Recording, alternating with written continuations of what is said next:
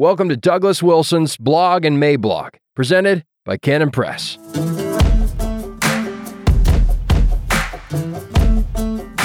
White Boy Summer, or How Republics Rot. Monday, May 30th, 2022. Introduction. When the thick fog of a judicial stupor has descended upon a people, there's really no way to write a sprightly article that will successfully explain to everyone how we might extricate ourselves from the mess we got ourselves into. There are not three easy steps that will solve the problem. There are actually just two steps repent and believe, and they are not easy steps. They are the gift of God, lest any man should boast. And if the gift is actually given, it only seems easy. If the gift is withheld, as it has been up to this point, because God's anger with America is not yet fully expended, it remains entirely impossible.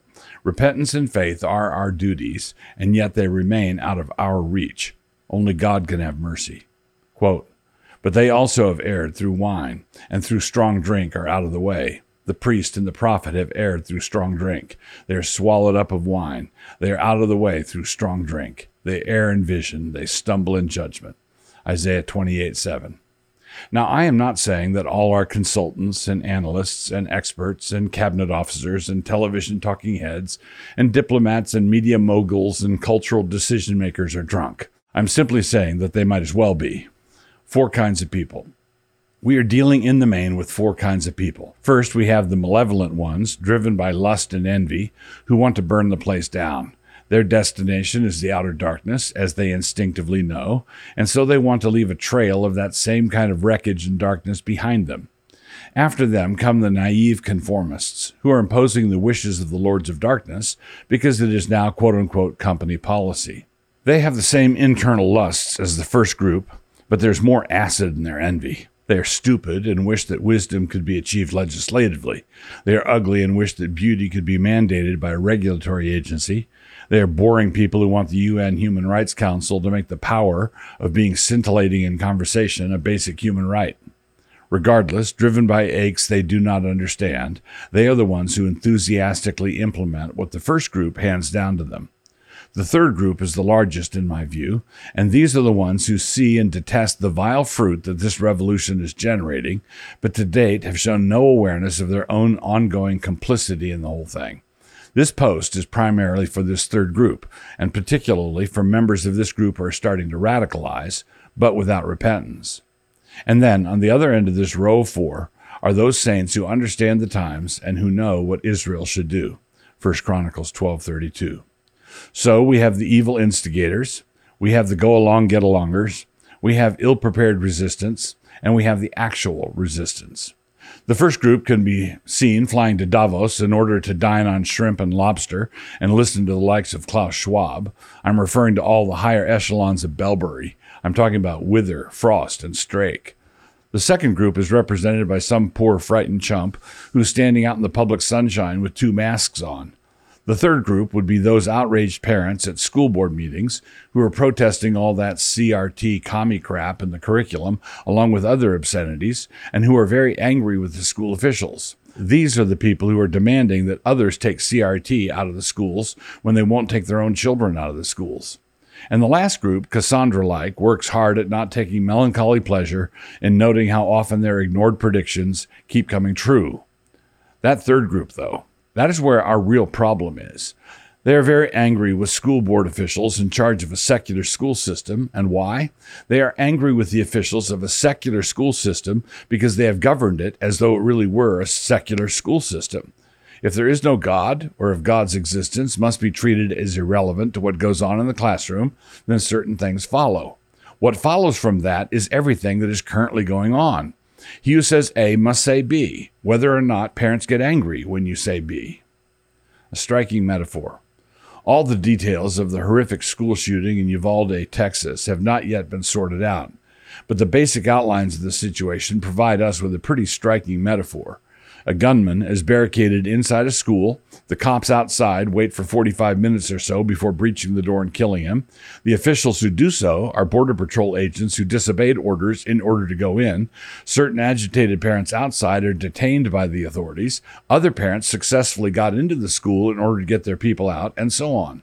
The commander on site believed the gunman was barricaded and isolated, which may not have been the case, and so the investigation is going to reveal how many died because of that official delay.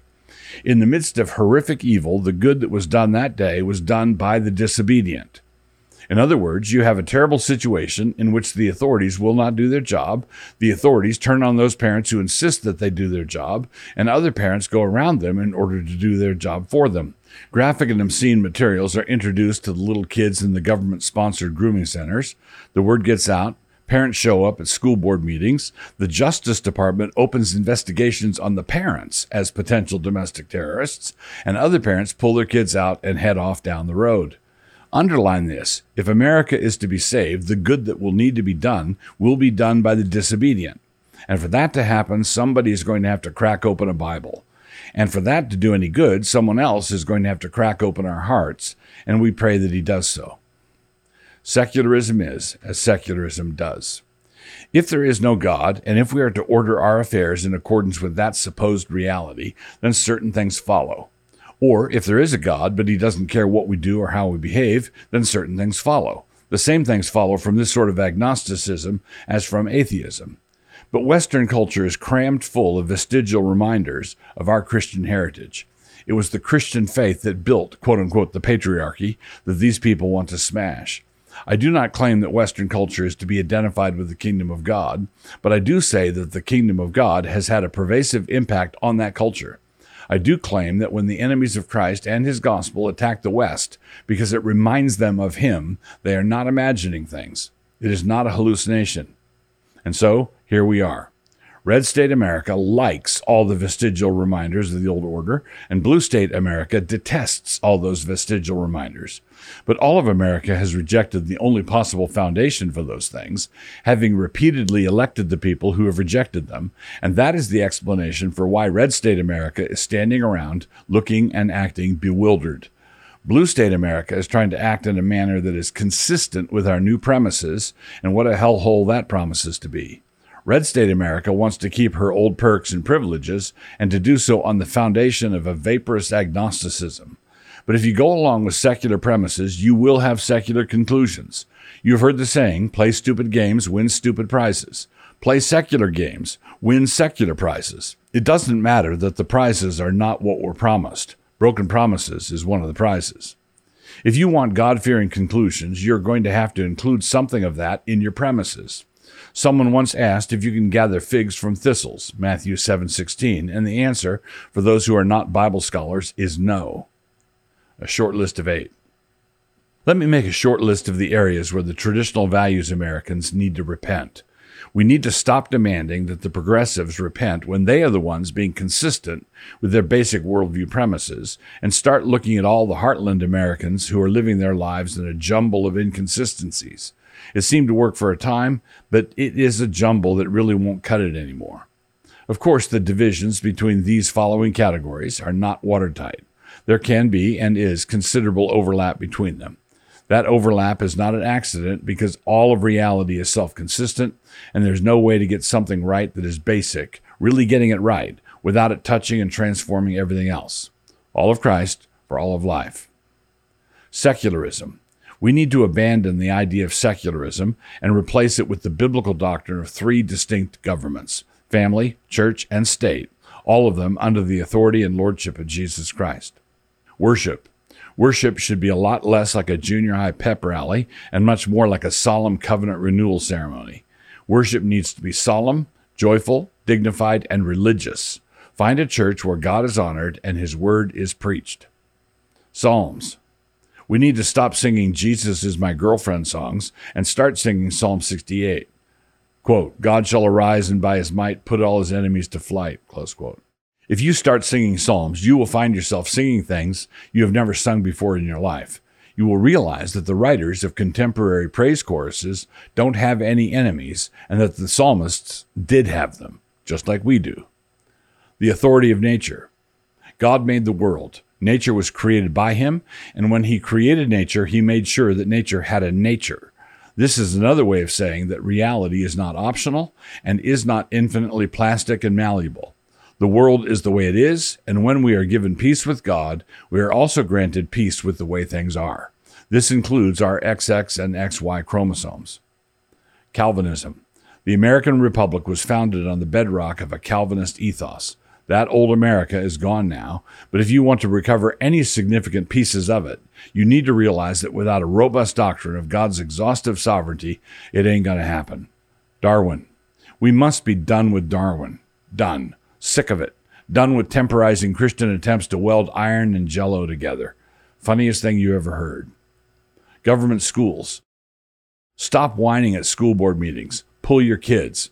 Pull your kids now. Give the school board something to complain about. Send them crying to the state legislature with arguments about how the fact that there are no students left in the schools means that their budgets have to be increased. Bible reading. You will need to fill your head with something other than what you have been doing. Reformations are driven by a recovery of the Word, and this recovery is going to be no different. Join us for Same Page Summer. This is not some add on extra. Reaction without repentance. So, the need of the hour is repentance and reformation. And the reformation, as outlined above, is going to be genuinely radical. It will go to the root, radix, and so it will be radical reformation. Simple reaction to all the regnant follies may seem more radical, at least initially, but it is actually just the radicalism of a Kleenex fire. I'm talking about all those possible Nietzschean reactions of the sort that you can find among the Proud Boys or the alt right or with White Boy Summer memes. For those just joining us, White Boy Summer was a clothing line originated by Chet Hanks, son of Tom Hanks, along with a lame rap song by the same personage, and it was ironic and cool and self aware in a stop hate kind of way until the thing got away from him and was co opted by various reactionaries guilty of wrongthink. So whatever happens to him there serves him right. But in the meantime, Christians need to focus on the basics of a real rejection of the blind alley the Enlightenment has taken us down. That is what we are talking about thoughtful, studied, real rejection. I'm talking about pulling down the Baals and cutting down the groves of the Ashtaroth.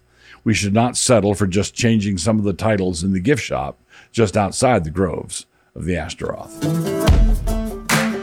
If you'd like more of this kind of content, be sure to check out Canon Plus. That's where you can find all of my audiobooks and a huge collection of resources to help you engage with culture and live faithfully. By subscribing to Canon Plus, you're supporting the making of this show and more. If you haven't joined up yet, you can get your first month for just 99 cents by using the promo code DOUG99.